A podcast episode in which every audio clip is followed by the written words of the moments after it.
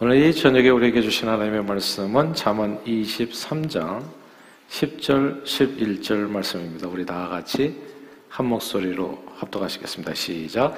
옛 지게석을 옮기지 말며 고아들의 밭을 침범하지 말지어다. 대적 그들의 구속자는 강하시니 그가 너를 대적하여 그들의 원한을 풀어 주시리라. 아멘.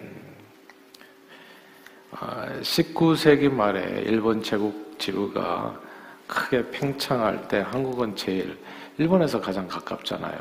그래서 제일 첫 번째 어, 먹잇감이 됩니다. 1910년 경술 국치 한일 합방으로 그렇게 한국은 나라를 잃어버렸죠. 그리고 주권을 잃었습니다. 한국을 점령했던 일본의 기세는 엄청났었지 않습니까? 그 당시에 청일 전쟁에서 이겼어요. 중국을 때려눕히고 어그로 러일 전쟁에서 러시아도 이겼습니다. 그리고 대동아 전쟁을 일으켜서 파죽지세로 동남아를 막 휩쓸었어요. 당시 일본의 위력은 참 어마어마했습니다. 곧 전 세계의 지배자가 될 기세였지요. 아, 그때는 아무도 일본이 쉽게 무너질 것이라고 예측하지 못했습니다. 그런데요. 태평양 전쟁을 벌이면서 일본은 원자 폭탄 두 개를 맞고 무너져 내렸습니다. 일본 천황이 무조건 100기를 들고 항복하면서 일본은 한순간에 쫄딱 망했습니다. 그리고 한국은 그 와중에 대한독립 만세 나라를 되찾았습니다. 그런데 한국이 나라 찾은 그 기쁨도 잠시 한국은 서로 다른 이념으로 남북한이 다시 나뉘게 되지요. 한반도에는 유토피아인가요? 이 땅에 공산 서로 나눠 먹고 행복하게 욕심 부리지 말고 모두가 다 똑같이 잘 살 수 있는 그런 나라를 꿈꾸는 이상주의자들, 공산주의자들이 차고 넘치게 됩니다. 이게 북한에만 공산당이 있었던 것이 아니에요. 남한에도 공산주의자들이 적지 않았어요. 제가 우리 부모님한테 얘기 들어보니까 우리 친척들 간에도 특별히 학교에서 공부한 사람들 가운데 이 공산주의 이념에 물들지 않은 청년들이 별로 없었다고 하더라고요. 당시에는 그냥 남북한이 다 공산주의 이념에 다 몰두할 때였었던 겁니다. 그래서 북한에도 공산당이 있었고 남한에도 남노당이 있었습니다. 무식한 사람들이 아니고요. 아주 똑똑한 사람들, 미래를 생각하는 사람들, 나라를 걱정하는 사람들, 이런 사람들 가운데 공산주의자들이 적지 않았어요. 기독교인들만 빼고요. 왜냐하면 기독교인과 공산주의는 함께 갈 수가 없었기 때문이에요. 공산주의는 유물론에 기초하거든요. 그 안에는 하나님이 없어요. 그래서 이게 상극인 겁니다. 사실 기독교와. 아무튼 그러나 이 세상은 온 통 공산주의자들 천지였지요. 그렇게 이제 북한에만 공산주의자들이 있었던 것이 아니라 남한에도 있으니까 남북한의 공산주의자들이 다 하나가 돼서 1950년 6월 25일을 기해서 북한 공산군이 남한을 쳐 내려오게 됩니다. 적화 통일을 이루기 위해서 전쟁이 한반도에 벌어진 것이죠. 그때만 해도 북한 공산당이 패리하고는 꿈에도 생각지 못했어요. 남한의 정치인들은 썩을 대로 썩었었거든요. 일제시대 때 못된 짓 했던 사람들이 남한에 다 정치인이 돼 있어가지고 서로 해먹는데 바빠가지고 남한은 기대할 게 정말 일도 없는 그런 나라였어요. 그리고 또 외세에 의지해서 뭐 군대에서 이렇게 외국에서 원조 보내주면 뭐 별들서부터 다 중간에 다 해먹고 그리고 그냥 이 병, 병들에게는 먹을 것도 주지 않고 이제 이런 일들이 있어 제대로 된 무기도 없었고 군인도 없었고 북한은 압도적인 화력으로 남한 땅을 순식간에 점령해 나갔고 졸지에 한반도는 공산 국가로 전락할 운명에 처했습니다. 아 그런데 이게 하나님의 은혜라는 게 그런 것 같아요. 예. 극적으로 극적으로 아 유엔이 개입하게 되잖아요. 유엔이 개입하게 되면서 남한 정부는 살아났습니다. 그리고 중공군이 개입하면서 다시 엎치락 뒤치락 하는 가운데 남북을 반토막내는 이제 휴전선이 만들어진 겁니다. 전쟁이 막 그쳤을 50년대, 60년대만 해도 북한은 남한보다 여러 면에서 부유한 나라였습니다. 그러니까 뭐6.25 전쟁 때도 북한이 훨씬 좋았었고요. 그 이후로도 북한이 훨씬 나은 나라였다는 거예요. 남한은 뭐 완전히 썩을 대로 썩은 나라. 그래서 뭐 자유당 때 얼마나 대단했었습니까? 4.19 혁명이 일어날 수밖에 없는 그런 사회 분위기가 남한에는 있었던 거거든요. 망해도 하나도 이상하지 않은 나라가 사실 남한이었어요. 당시만 해도. 이제 그런데 70년대, 80년대, 90년대 불과 30년을 지나는 사이에 남북한은 완전히 서로 다른 나라가 되어집니다. 북한은 세계에서 가장 못 사는 나라 중에 하나가 됐고요. 남한은 온갖 기적의 역사를 써내려가면서 세계에서 가장 잘 사는 나라 중에 하나가 되었습니다. 자, 이런 일들을 갖다 역사적으로 잘 이렇게 먼 거리에서 살펴보잖아요. 그러면 놀라운 사실 몇 가지를 발견하게 돼요. 야 지혜를 얻게 됩니다. 어떻게 살아야 되는지. 누가 굳이 가르쳐 주지 않아도 확실하게 보이는 세상을 만나게 돼요. 무슨 신통력이 없어도요, 어떻게 하면 잘 살 수 있는지. 제가 오늘 아침에도 얘기했지만, 뭐 트럼프 타워를 세워서 그렇게 잘 사는 거는 그건 또 다른 문제예요. 근데 누구나 다 잘 살 수 있는 길이 있어요. 그게 지혜지요. 어떻게 하면 잘 살고, 어떻게 하면 망하지 않는지를 이 역사를 가만 살펴보다 보면, 야, 그 안에 답이 다 있다는 것을 알게 됩니다. 그리고 그것이 오늘 본문의 말씀이에요. 오늘 성경에 나오는 말씀, 지혜입니다. 우리 다시 한번 오늘 본문 잠언 23장 10절, 11절을 읽겠습니다. 시작. 옛 지게석을 옮기지 말며 고아들의 밭을 침범하지 말지어다. 대적 그들의 구속자는 강하시니 그가 너를 대적하여 그들의 원한을 풀어 주시리라. 아멘. 여기서 옛 지게석을 옮기지 말며 고아들의 밭을 침범지 말라. 하나님이 너를 대적하여 그들의 원한을 풀어주시라. 이 말씀을 주목해야 됩니다. 옛 지게석을 옮기지 말라라고 하는 이 말씀의 의미는 고아들의 밭을 침범치 말라라고 하는 다시 설명한 구절이에요. 그게 옛 지게석을 옮기지 말라는 그런 뜻이 뭐냐? 고아들의 밭을 침범치 말라. 이 말씀을 통해서 나보다 약하고 불쌍한 상대의 소유를 힘으로 빼앗지 말라. 라는 말씀으로 이해할 수 있습니다. 다시 오늘 본문을 해석하자면 이런 거예요. 나보다 약하고 불쌍한 사람의 소유를 힘으로 빼앗지 말라. 힘으로. 권세로, 능력으로, 지혜로, 잘남으로, 못된 짓 하지 말라. 그 말씀입니다. 그렇게 빼앗는 경우에는 어떻게 된다고요? 하나님이 너를 대적해서 그들의 원한을 풀어주시리라. 각오하라는 뜻입니다.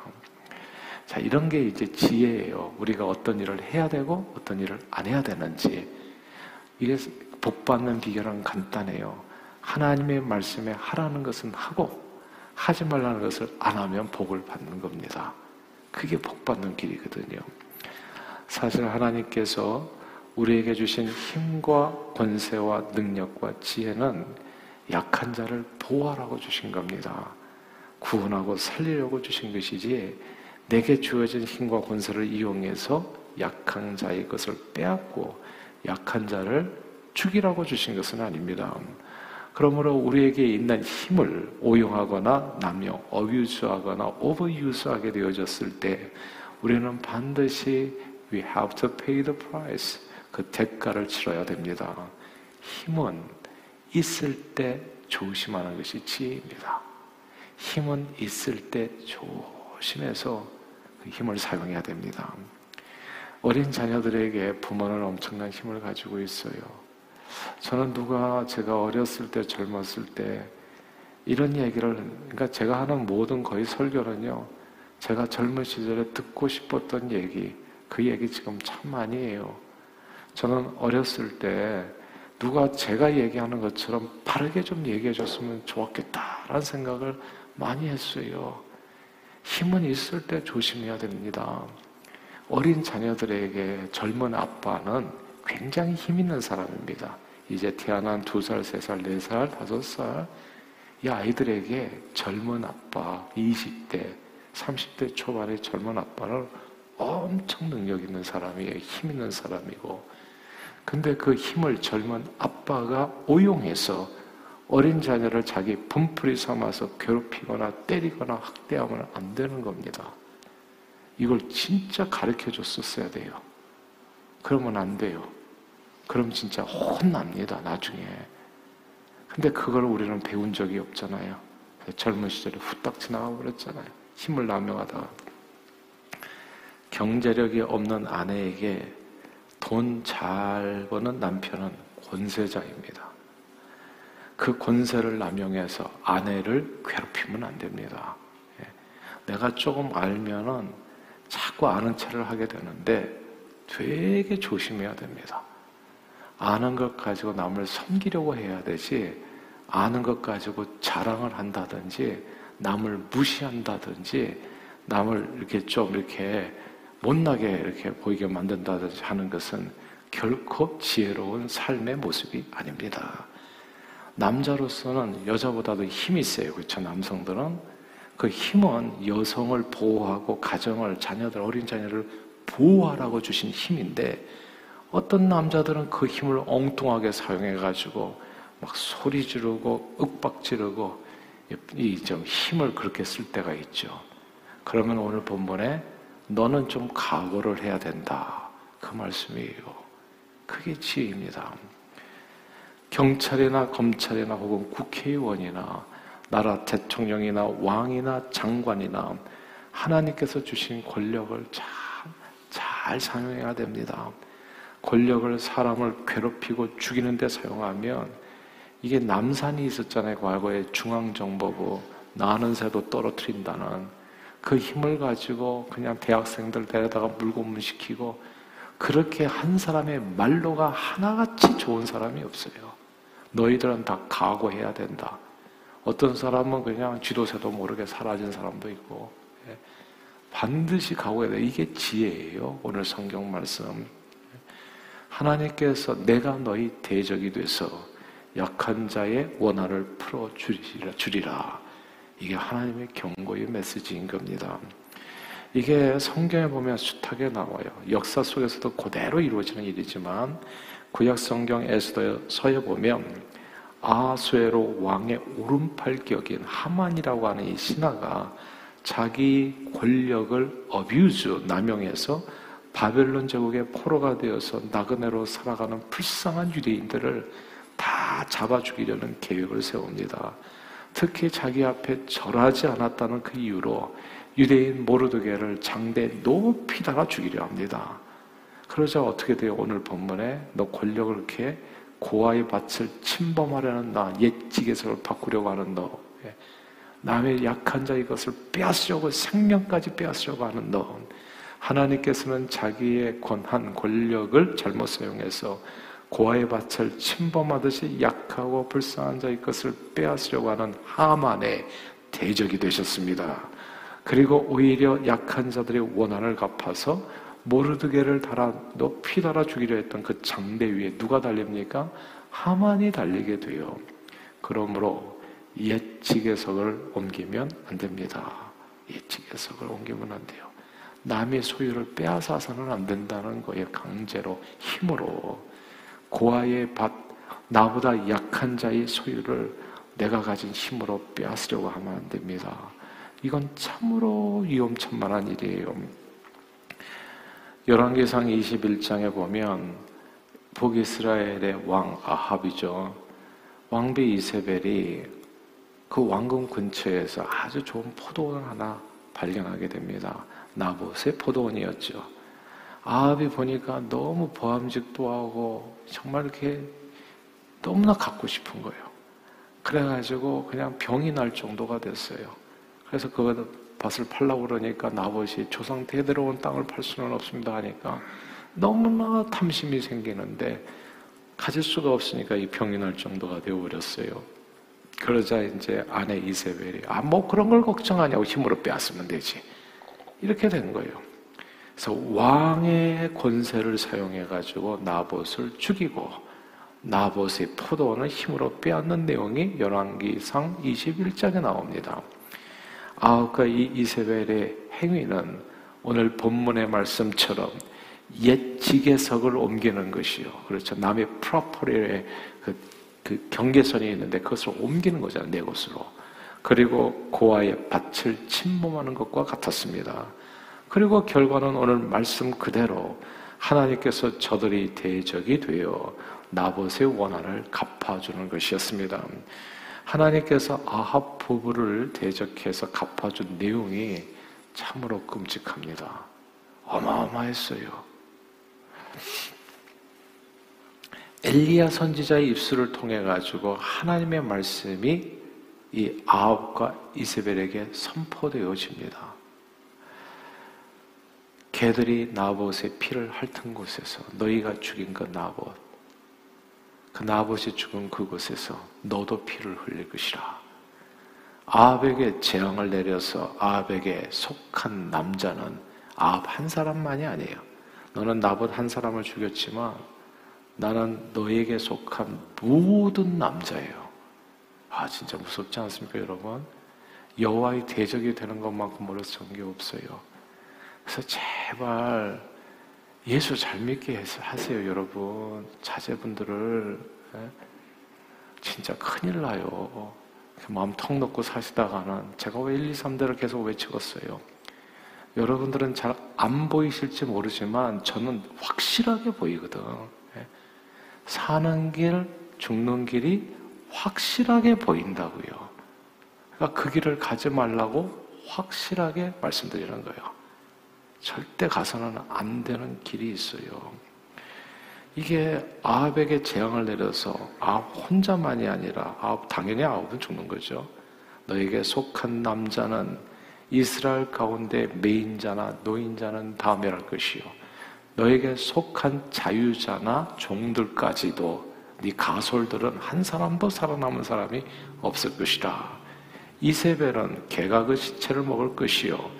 아합에게 속한 자로서 성읍에서 죽는 자는 개들이 먹고 이게 뭐냐면 무덤도 없을 거라는 뜻이에요. 그리고 들에서 죽은 자는 공중의 새가 먹으리라. 이게 엘리야 선지자를 통해서 나온 말이에요.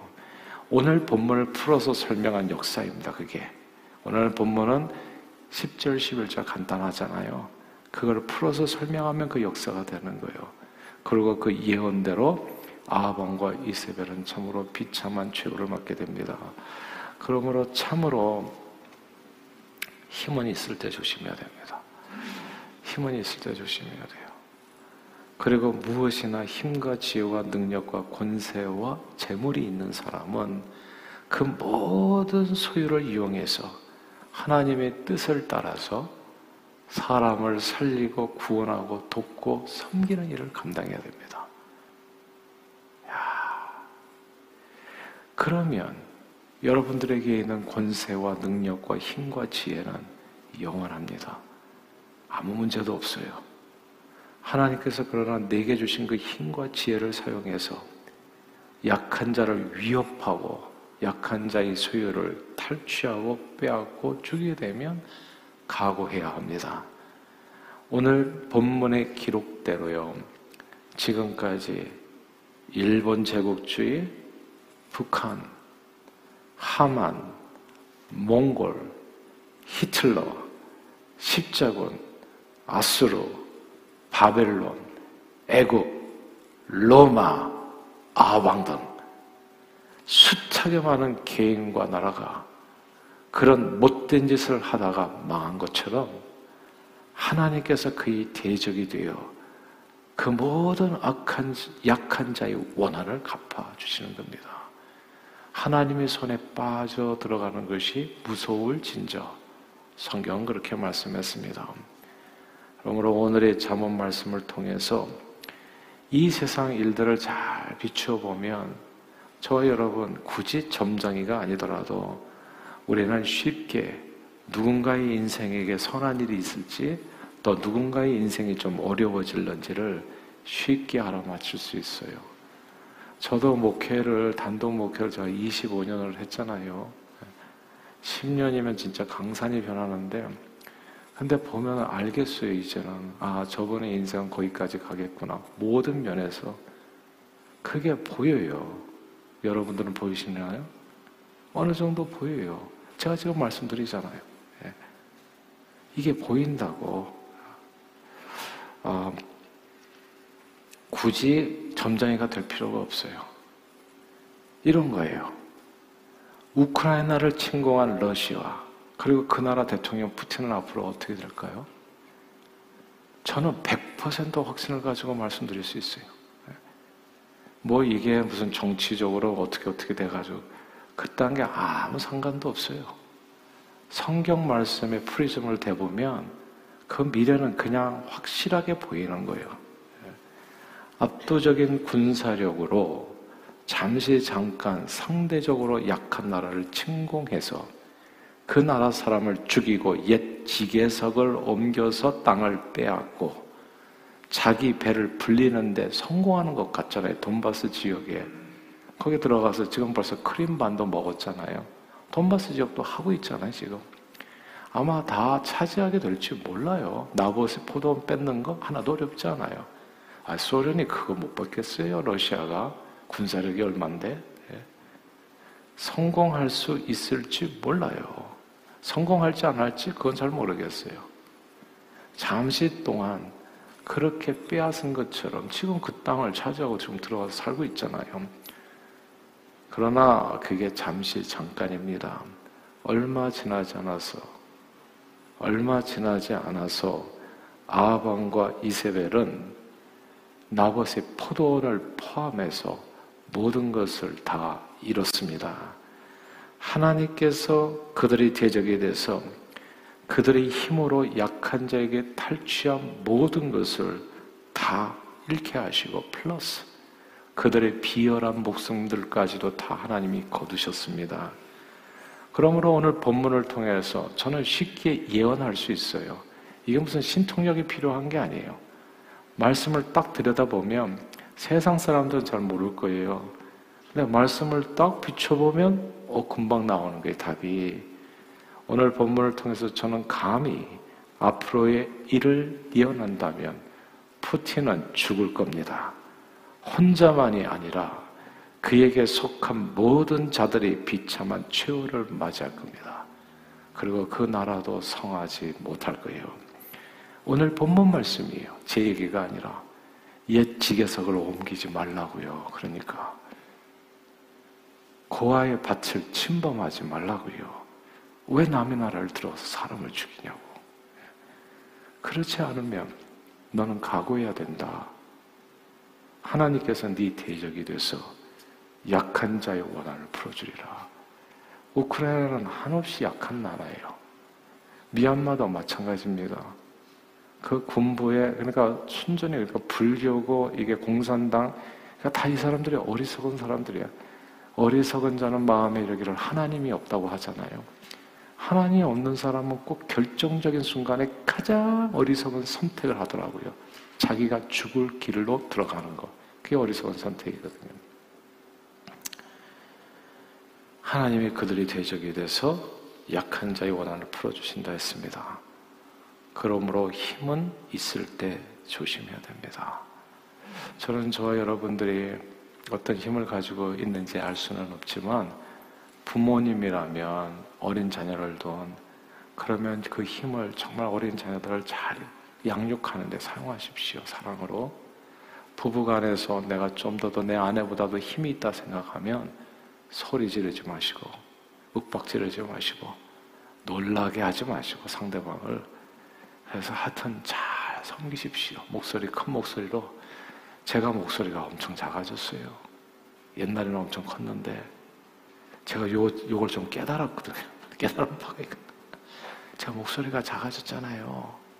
설교 목소리도 엄청 작아졌어요. 옛날에는 부흥 강사였는데 요즘은 소리 지를 게 아니더라고. 깜짝깜짝 놀라게 하면 제가 깜짝 놀라는 일이 생길 것 같아요. 조 심해야 돼요. 말도 생각도 행동도 정말 자기를 낮추어서 내 사는 평생에 있어서 섬기는 삶으로 아름다운 인생이 되어야 합니다. 다른 사람에게 그러니까 옆에 있는 사람, 또 주변에 있는 사람, 언제 어디서나 또 셀 모임, 또 교구 모임뿐만 아니라 이 세상 이 사회에서도 항상 내게 주어진 힘을 가지고 섬기는 데 으뜸이 되는 저 여러분들이 다 되시기를 주님의 이름으로 축복합니다. 왜냐하면 예수님이 그렇게 사셨어요. 예수님께서는 하나님의 아들의 권세로 얼마나 권세가 많으신 분입니까? 전지 전능하신 하나님 아니에요? 그 힘으로, 그 권세로, 그 지혜로 죄인들을 죽기까지 섬기셨습니다. 하늘의 능력으로 병자를 고치셨고요. 죽은 자를 살리셨고 죄인들을 구원하셨습니다. 이 예수님이 바로 저와 여러분들이 본받아야 될 그 하나님이십니다. 그렇게 힘 있으면 교만할 만도 한데 자기를 자랑할 만도 한데 나는 온유하고 겸손하니 내게로 와서 배워라. 이렇게 말씀하시면서 그 길을 걸어가셨던 거예요. 그러므로 우리 앞에 있는 늘 우리 주 예수 그리스도의 모습을 본받아서 저와 여러분 우리 각 사람에게 주신 지혜와 힘과 능력을 모두 섬김과 봉사로 생명 구원의 선한 역사에 사용하셔서 사용하셔서 주님을 영화롭게 하는 저와 여러분들이 다 되시기를 주 이름으로 축원합니다. 기도하겠습니다. 하나님 아버지 주의 말씀은 내 발의 등이요 내 길의 빛이라 했습니다. 주의 말씀으로 우리가 교훈을 얻어서 어그러진 길에서 돌이켜 의의 길 생명의 길 복된 길을 걷게 됩니다. 오늘 주신 말씀을 기억하며 우리에게 주어진 힘과 지혜와 능력을 어비유스나 오버유스하지 않고 오직 모두 주의 영광을 위해 섬김과 봉사로 사용하여 하나님의 나라를 그 아름다운 나라를 이 땅에 이루는데 존귀하게 쓰임받는 저희 모두가 되도록 축복해 주옵소서 예수 그리스도 이름으로 간절히 기도하옵나이다. 아멘.